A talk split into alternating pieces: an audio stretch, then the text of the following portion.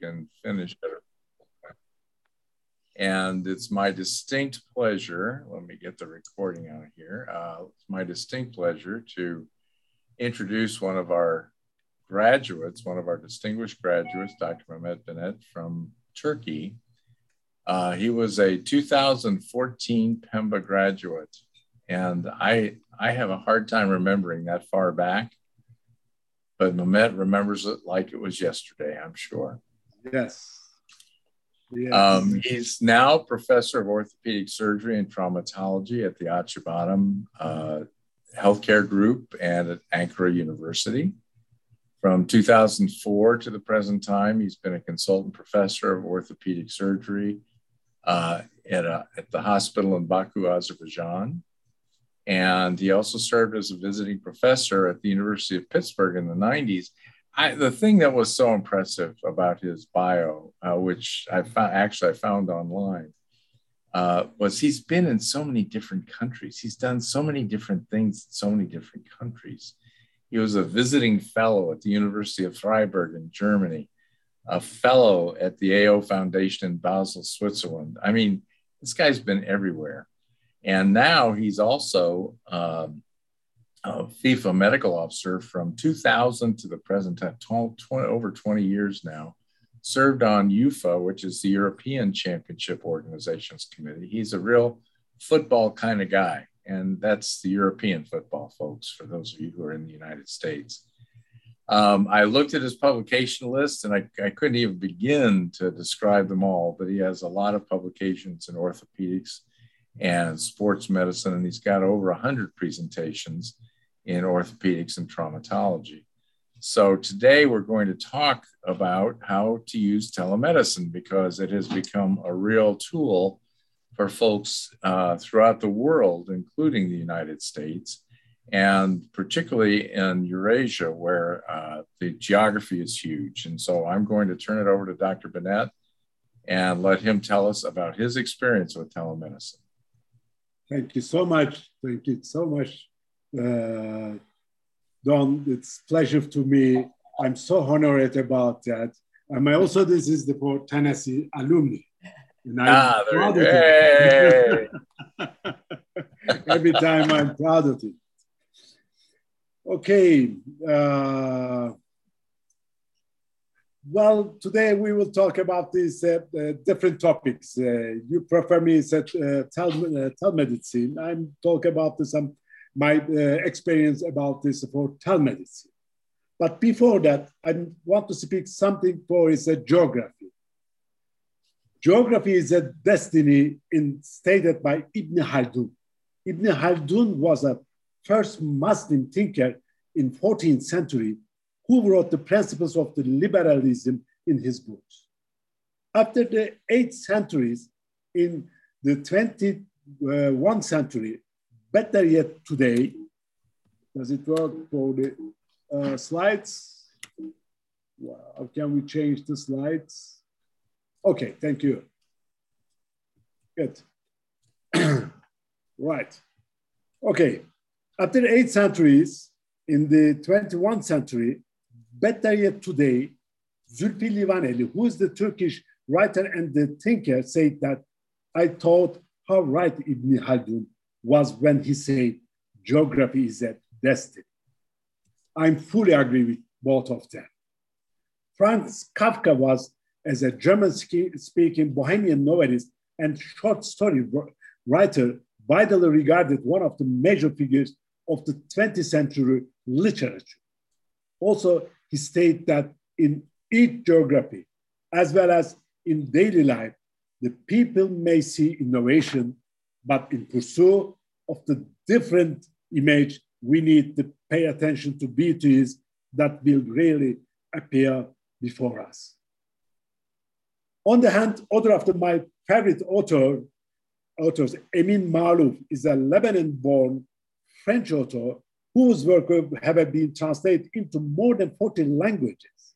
He said that he was studying to go far, rather than going too far to study. This is, I like words, it's like a sensor. Okay, next slide, Tom. Thank you. Let's emphasize for the mac macro platform Eurasia. Eurasia is the largest continental area on the earth, comprising all Europe and the Asia primarily in the northern and eastern hemisphere. It spans from the British Isles and the Iberian Peninsula in the west to the Japanese archipelago in the east. Eurasia uh, Asia has covered 20 million square miles or around 36% of the Earth's total land area. The landmass is a contained over the 5 billion people, equating approximately 70% of the human population. It is a huge geographic area. In micro platform, please change the slide, Tom. Thank you. Perfect. Let's em emphasize in the micro platform in the Eurasia. In the micro platform, at the word of the Europeans, according to him, after the Balkan states or countries, it is the East. That is the Asia. The line was formerly dominated by the Ottomans. After the, uh, the Ottomans, it went under the control of the socialist bloc established by the USSR. Today is a new structure. However, this is, region is a definitely western part of the main region, which is the uh, starts for this the Bulgaria, Romania, and Moldova. And then central region of, of Eurasia is the main region is Anatolia or Turkey or minor Asia for the US and plus Black Sea. North is Russia and Ukraine. The eastern side is Caucasus, Georgia, Armenia, Azerbaijan. And south is Iran. Change the slide, Tom. The Turkish speaking in the Far East countries, such as Kazakhstan, Kyrgyzstan, Tajikistan, Turkmenistan, Uzbekistan, for the post-Soviet Union. The geography, which I mentioned in the micro platform, is the richest region in the world in the terms of the underground researches, mining, and gas and oil. Tom, change the slide. Okay. The south is Middle East. I don't need to talk about the Middle East. Everybody know where is it. Hottest part of the geography. Originally named Avrasia or Eurasia, is doing as well as Balkans, ex-Soviet geography, and the Middle East.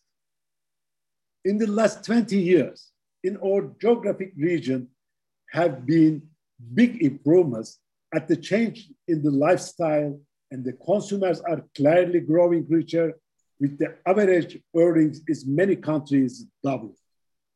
Although increasing number of the people have a desire for today's updated healthcare ex-Soviet and the Russian countries' growing populations and the economies are placing increased pressure on today's medical care researchers as we collectively consume more and need more updated facilities, hospitals, and the treatment cares. The countries want to build up on their medical care system, but today all systems are working with the cash money management. Unfortunately, those countries have no infrastructure or have, have an old-fashioned infrastructure. Eurasia medical services are provided through a supply-driving healthcare system organized around what physicians do.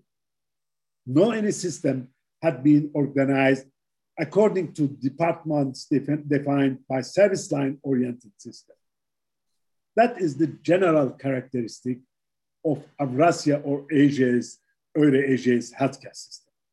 Okay, now let's get back my side of the story. Could you change the, the slides? Okay. Do you know how my path is with these geography or countries? It is a long story to short. For as long as I can remember, I have always loved soccer. I played soccer and the basketball during the, my high and the medical school time. I played soccer, in the second division in my country. And, but I had ended my soccer career to complete my medical school education. And the slides, the upper is the high school and down is the medical school. Okay, change the slide, please, Don. After years and years, I came back to my lovely soccer fields as a national soccer team. After that, I was part of the team behind team in the national team. Everything was unbelievable for me. After 30 years of the, my soccer team, team doctor's career, I found out the rules of the team sport and the business are very similar, such as teamwork, equal the chances, competitions, prize, status of the individual earns uncertainty are same. If you are a, in team that achieve success, everything is fine. And you can achieve the future goals. But if you lose three matches in a row, you have lose everything. I live them all. Some days success, some days loser. It's everything. Then I understood what is the business principles. Please don't change the slides, Don. Would you change? Okay, good. We have a Turkish census. The game is played according its rules. And I learned how to play by the game the rules. And 1992, I was elected as a member of the UEFA Medical Committee as a representative of this full, full geography. The United European Football Association means a UEFA. It's like a CONCACAF in America, or big part of the richest part of the FIFA. It's only one part, is the European Soccer Society. Yes, I served 25 years UEFA and FIFA. Between that time, I was a medical staff as a FIFA and the UEFA side, six European Championship, three World Cup, and then champions, uh, also the Champions League match, which is the best soccer part, uh, team participants uh, in the Euro. Okay, don't change the slide. Okay, perfect. During this time, something very happened in the world history. And the Soviet Union was over. When the old systems uh, disappeared, they asked for help from the international company to ex-Soviet states. UEFA assigned me for the mission soccer team doctor education is in this geography. This UEFA Team Doctor Education Program brings together the team doctors from the countries. It is the design so that I teach sport-related clinical problems and up-to-date knowledge in the team doctors network. Among the team doctors, especially the national team doctor, as well known in both their countries, came from close section of the state or government.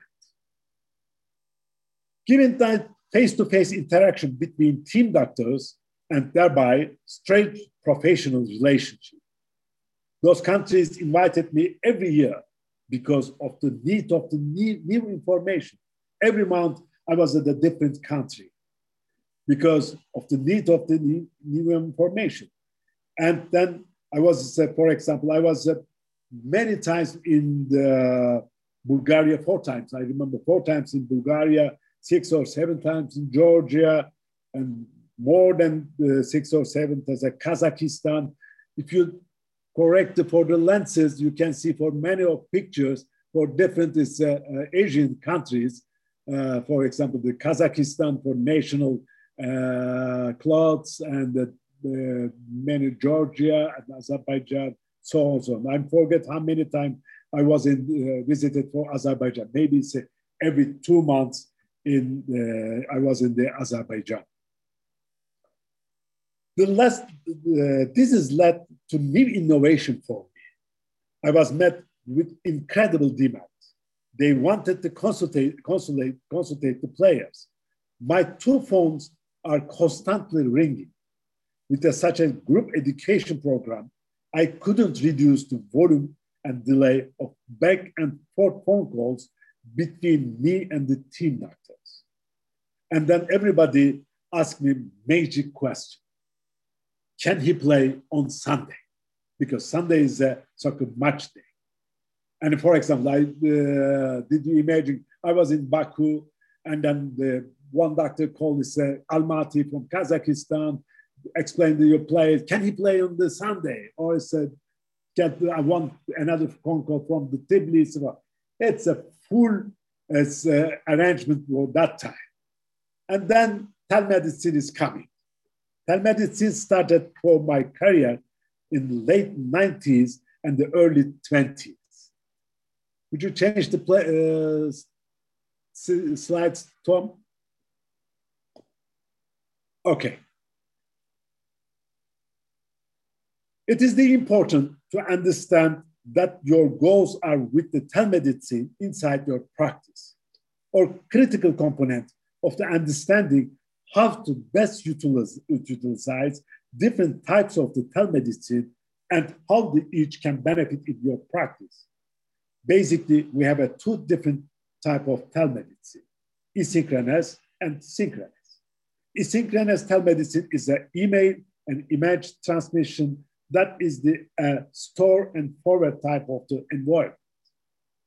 Patients and me could communicate at their convenience as they were not connected in the real time. One important visit that can be utilized is synchronous communication with post-op, post-op visits. Those visits lend themselves to asynchronous communication because the photographs may be transmitted to understand how incision is appear. Synchronous telemedicine is a live video-based communication. But in early days of the telemedicine, we could not make a video-based call. But today, most telemedicine visits hosted are in form of synchronous visits. This can facilitate more rapid and efficient access to specialist expertise, overcoming geography, temporal, and knowledge barriers.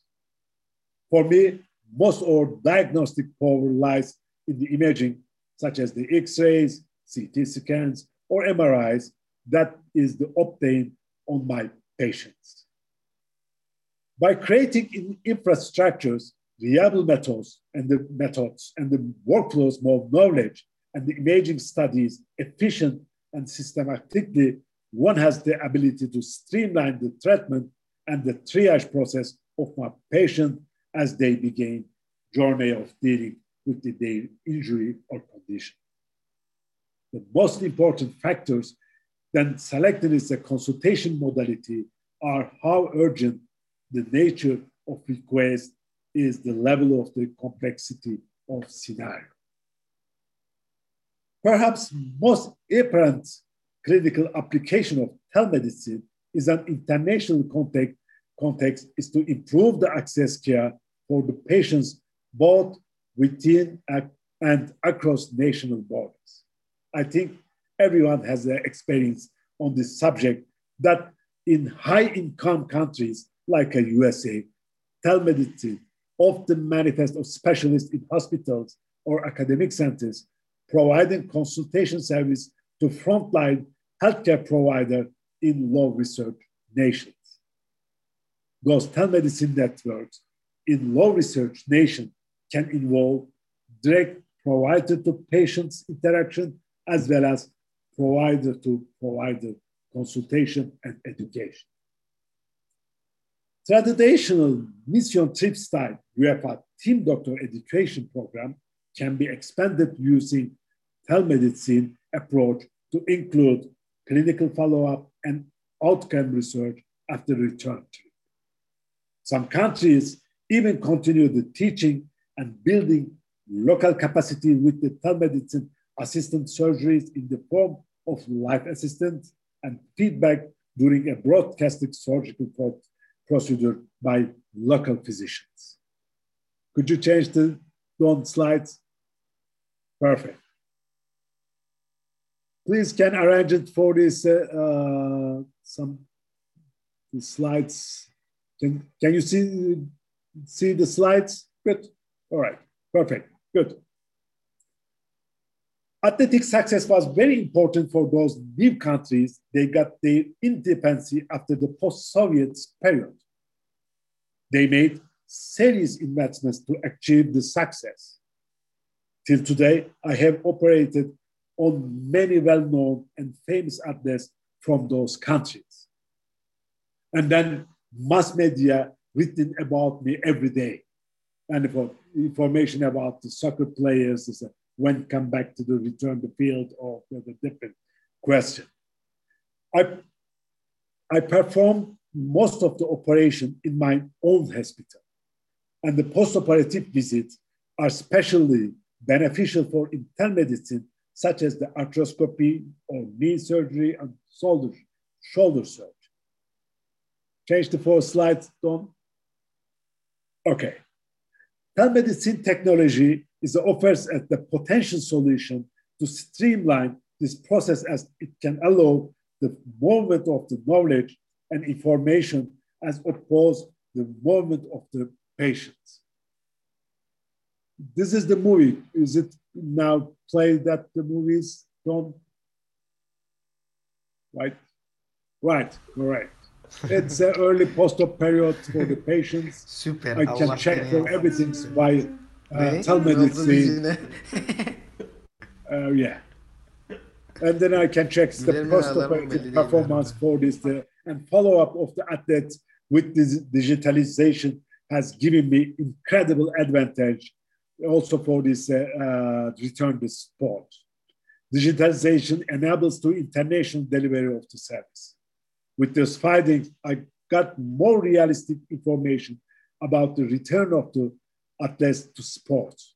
Asynchronous consult do, do not involve in re real-time interaction, but rather capture the data, data information on site and subsequently transmit this data and the information to me. And the, uh, the down is the one is the player uh, preparation for this uh, uh game. Uh, they sent me a for yeah, that, that, that's a good push there. Yeah, they can send this a training for me, and then I can uh, consult for this some advice for this the, the, training programs. This is oh, everything is for by telemedicine. It seems like, a, could you change for the slides?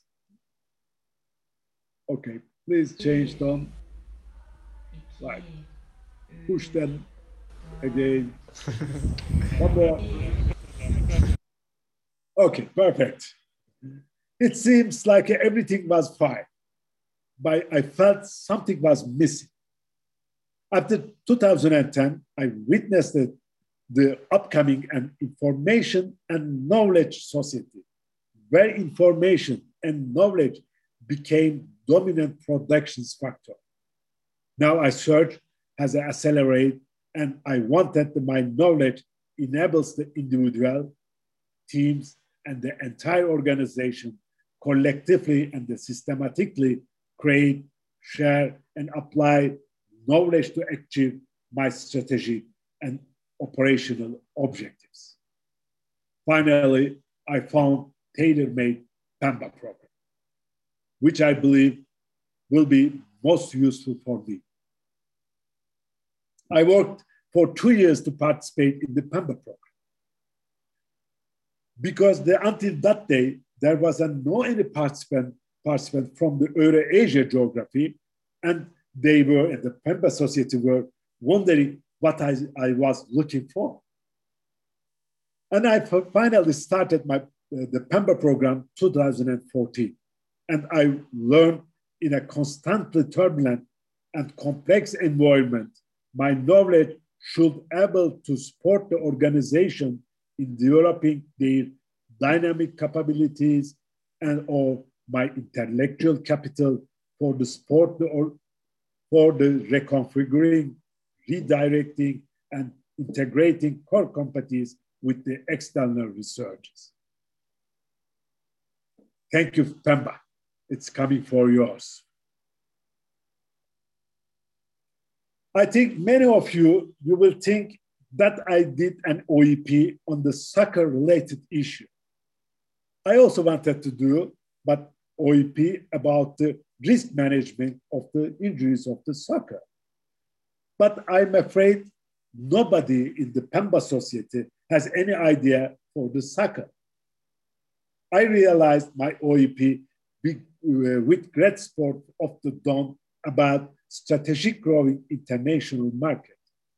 My OEP had heard of the kind of the Harvard Business School. After that, two years after my graduation from the Pemba, I had the pleasure of the presenting it to them at the Harvard Business School's first meeting in Europe. Could you change the four slides, Tom? Yes. Telemedicine is a technological boom underpinning anytime, anywhere healthcare. But in my op opinion, that we have uh, some barriers to telemedicine and can be classified into three ways patient's barrier, provider barrier, and industry barrier. A patient's barrier to effective ortho orthopedic physical examination is unable to see patient's entire body or limbs in a functional range of motion. Many patients simply present a virtual visit, dressed casual clothes, sitting in front of the family computer at the desk. You cannot visualize wounds and body areas or skins, color change, swelling, effusion, drainage, laceration, or presence of the rash. Maybe patients can't help for this uh, problems, or family member can palpate an area for the assessment of the tenderness. But we don't invariably know exactly what the patients need or return, or we can, can help them until they are already standing in front of, front of us. Telemedicine technology is important, but without proper relationship building, telemedicine is not going to work. I solved the problem that the provider to provider options. My patients with the specific uh, sport specific musculoskeletal problems initially present the, another provider like a team doctor or coach on the period to presentation to me. I and or like many subspecialists often have a barrier around them that preclude the patient from seeing them as the initial point of the contact. Those initial touch points are very equipped at the providing the pain, pain control, temporizing the treatment, and offering preliminary education about patient's pro problem. Provider to provider telemedicine can facilitate more rapid and efficient access to, to me overcoming geography and knowledge barriers. As a provider barriers, uncertainty about reinvestment remains one of the biggest barriers to telemedicine general. Providers are also not yet comfortable with the technology required to set up and run provider to provider consultation service. Barrier to provider adaptation of the patients include legal and regulatory requirements, requirements that the govern telemedicine as well. Given the free of the service culture of the healthcare landscape, we are highly insensitive to see any patient that requires to enter my orthopedic ecosystem. I think part of the service management, I'm adding my all those telemedicine bills to total surgery bills.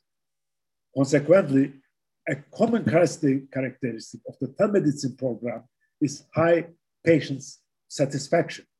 If the patient's happy, it will be a no problem. Remember that.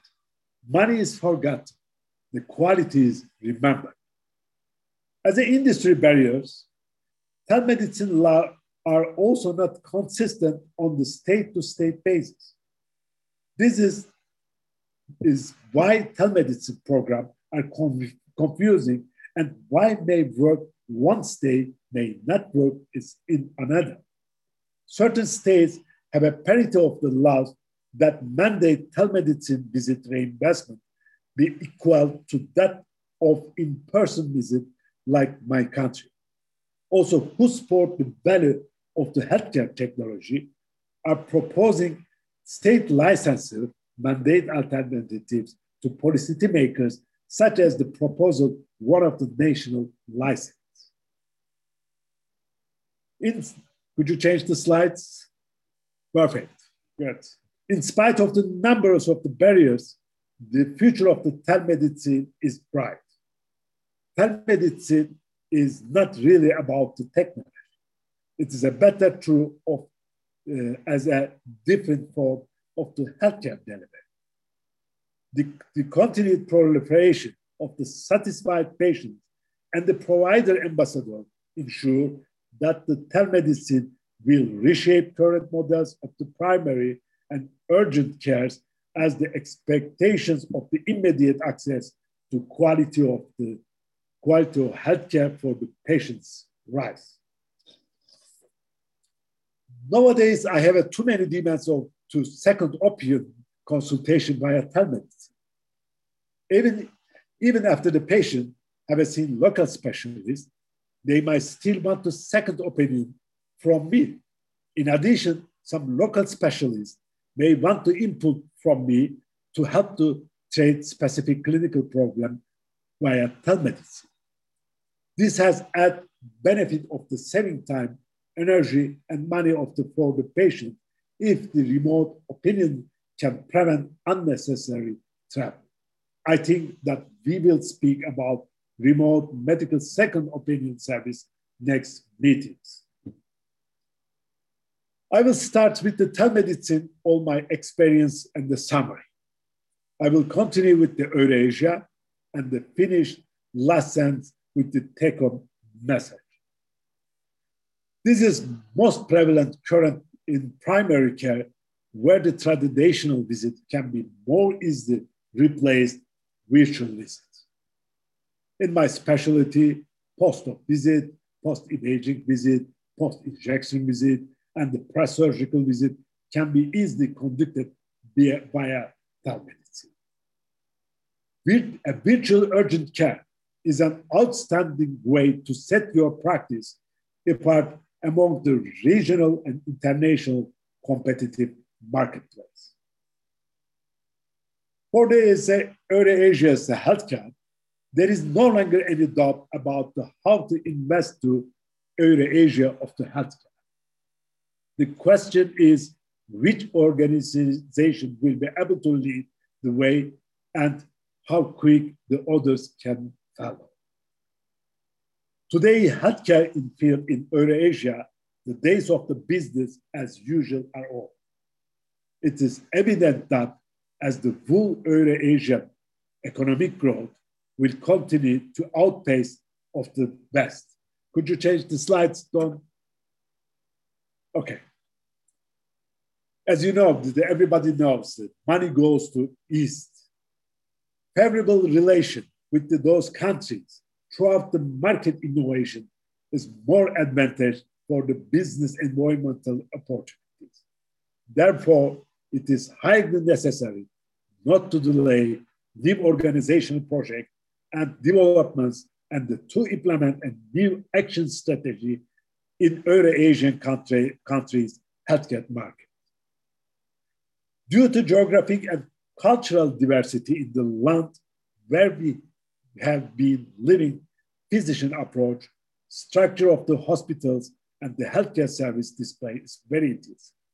For example, luxury, uh, the luxury of the hospitals, attractiveness of the building might may be considered more than prominent, prominent than other healthcare service.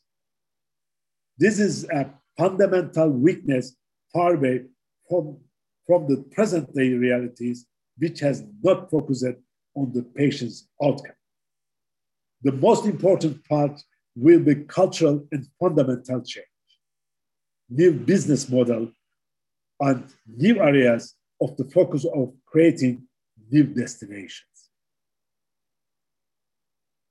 Take a message. Could you change the slides, Don?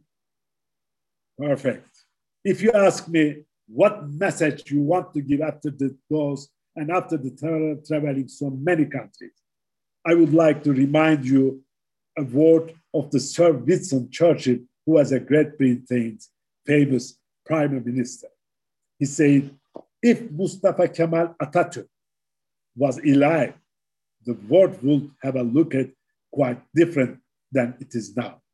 I, I, I wish he were alive so that we could not follow, we could follow on footsteps. The years during the Atatürk wished democratic and secular reforms. Only one leader, all Muslim words were taken as the goals, ideas in the region. I'm happy guy because I was born one of the best example secular and the democratic country in this geography. And yes, I know we have uh, some difficulty today, nowadays or today's, but it will be changed. It will be changed. Thank you for your attention on listening to me.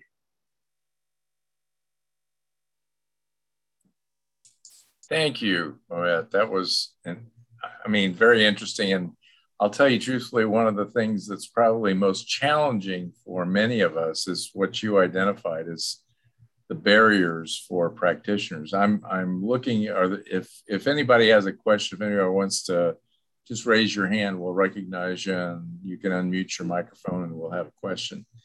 Um, one of the questions that are, that I was thinking about as you were speaking was the issue of licensure. And in your situation, we have an issue in the United States, of course. Each state has different licensure, but yes. going across international borders has to be even more challenging. Yes. Uh, how have you dealt with that? Uh, Tom, uh, Don, that's um, uh, different because each countries or the Euro Asia have no idea about the telemedicine, the reinvestment. They didn't know. And then they are working for this, uh, like as a service management after the operations or before uh, operation. But uh, as I uh, told you, I added for the bills for the direct on surgery bills. this is, and then after the surgery, this is, I'm thinking about this as service management after post-op period. We cannot uh, wait any reinvestment about that. And then at the time, only one, uh, I think is in my country, in the COVID, during the COVID pandemic, we have a lot of telemedicine visits. And then the, everything was as uh, paid with this uh, by the credit card and it's the same like say in-person visit. Before this, or uh, telemedicine visit, and then or is a, a secretary or administration uh, arrange for the payment systems, and then and after the four is the finishing the payment system. I speak for the patients. But these other countries, this is the it's impossible. Yeah. It's a totally different fundamental you also mentioned the when you talked about the peer-to-peer consultations um, that brought up a memory of mine when I was at I, I, was chief quality officer for Shriners Hospitals for many years, and we developed a telemedicine capability. We did it for orthopedics and we did it for burns primarily. Yes. With orthopedics, we always had someone trained, usually it was a nurse practitioner or a trained nurse at the other end with the patient who could then perform the manipulations that were necessary so that the orthopedist could say, well, check the range of motion in the knee. And so the nurse or the nurse practitioner would do that.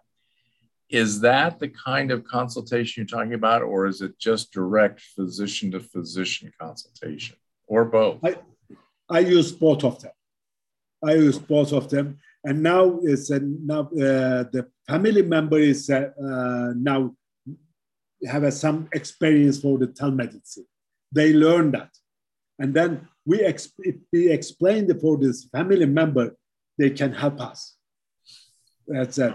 Okay. Sure. Okay. And for tenderness and this uh, also for the some uh, we can uh, resistance for the range of motion, so on so on. Today it's going to well.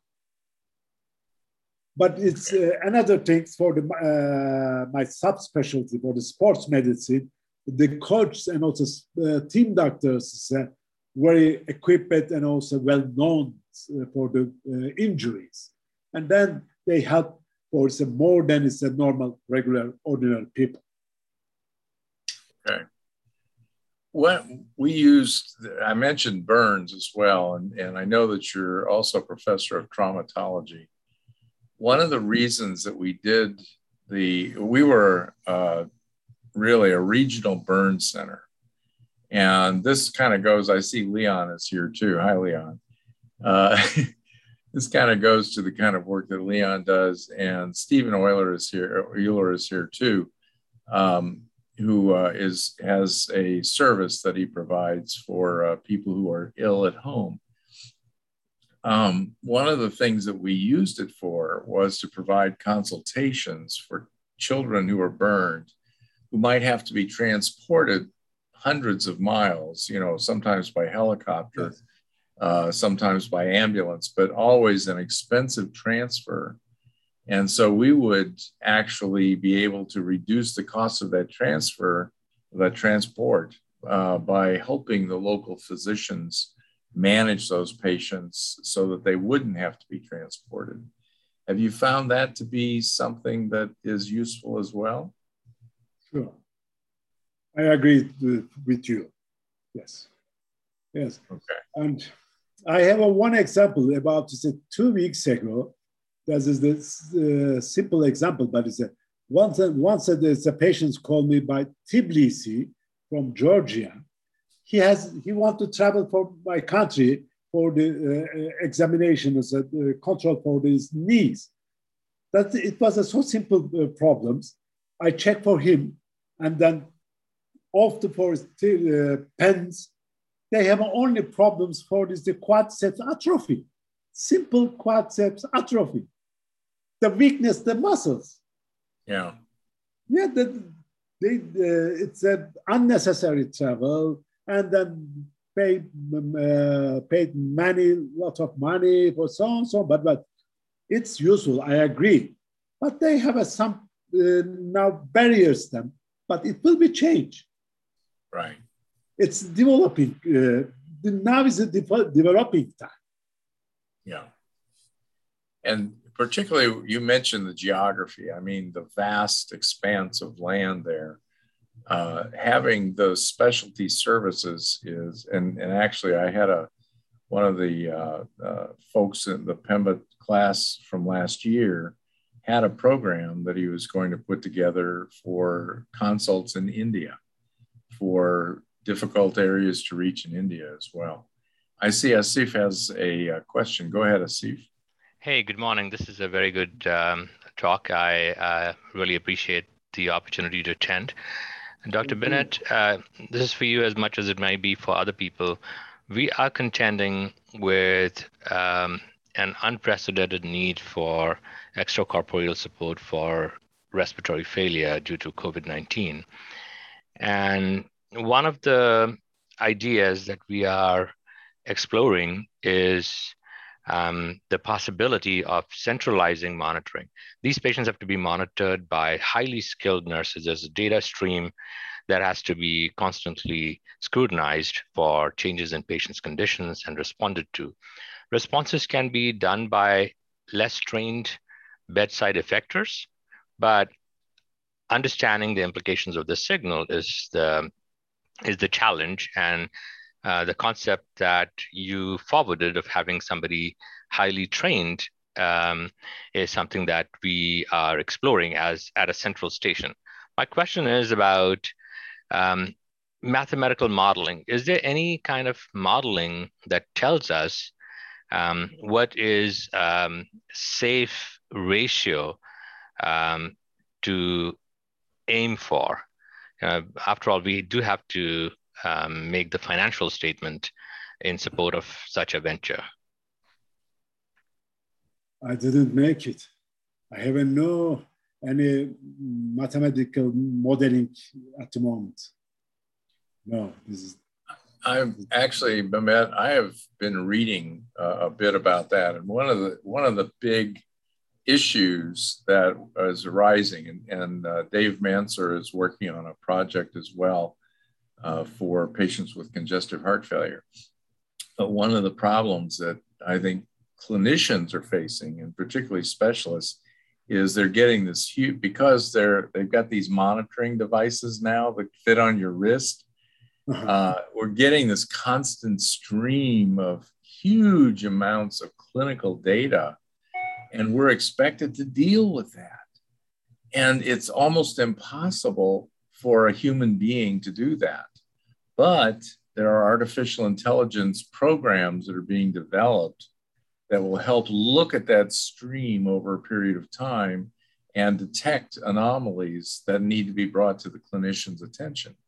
So those anomalies then can be dealt with through interventions like telemedicine. You might uh, prompt the individual to look at their watch and say, "Oh yes, here I'm going to put you on my on my watch, do a video call on my watch," which some people can do now. I'm I'm a little bit too old to try that, but uh, but essentially using artificial intelligence to look at these data streams. Has anybody else seen that kind of information? No idea. Leon? Yeah, so particularly where you so are. We, so we've had quite a few patients come to the ER with their Apple Watch told them to come to the ER basically that they were they were an AFib except you know they were you know running or moving their arm or whatever. But once in a while it's actually real. It's going to get a lot worse though. The the new apple watch apparently can do blood pressure um, and temperature. So i i do really work like afib is is real but if somebody comes in and they say oh my watch said last night my blood pressure was 180 like uh okay. Yeah all right I and now getting a lot worse before it gets better. Yeah. Yeah, I, I think we're going to meet some real challenges. And in a way, and particularly from the standpoint of folks in emergency rooms, um, that could lead to huge volumes of people all of a sudden say, oh my God, it went up to 180 or whatever. And they immediately seek care. And that's the, they always seek care at the emergency department, it seems. But the idea is that we need to prov- we need to start building these systems that will help us look at these streams of data and pick out the most important parts. And not only just for us as clinicians, but also for patients who are looking at these things and can't, you know, all they know is there's a number and it turned red. And now what does that mean? You know, I mean, oh my God, I better go see a doctor. So it's it's going to be a real. I think it's going to be a real challenge, and I think we're in our infancy now in terms of developing those things. So I'm I'm hoping that that's you know I I'm not going to live that much longer, but it's up to you guys, our Pemba grads, to make those things work. Yeah, it's good. Any other thoughts or questions? Gosh, this was really an interesting talk. I and particularly no i you know when you were here i had no idea you were doing all that soccer stuff i could have had you really talk to my girls back then. My girls were playing soccer back in that era. So i should i should have had you talk to them and give them a few tips. Thank you. Well it's really good. And let's see here. I see another comment here. Oh leon from health data noise is going to get a lot worse. Yeah from fierce health. There's an interesting um, uh, link from Fierce Health Care. I, I, look at Fierce Health Care fairly, uh, fairly frequently, and uh, he's got an article there about Apple adding the blood pressure monitoring and thermometer. Oh gosh, thermometer! Can you see that? Pediatricians are going to go wild. I can see it now. All right, folks, listen, thank you so much. We're just about up for our hour. I want to, Mehmet, thank you so much. I know it's late in your day over Pleasure there, and we really appreciate your insights and your yeah. information. And I hope that uh, everybody remembers next month we have another one. You'll be getting an email about it and we'll be talking about it again. So thank you. Thank you. Thank you so much. Appreciate it. Thank you.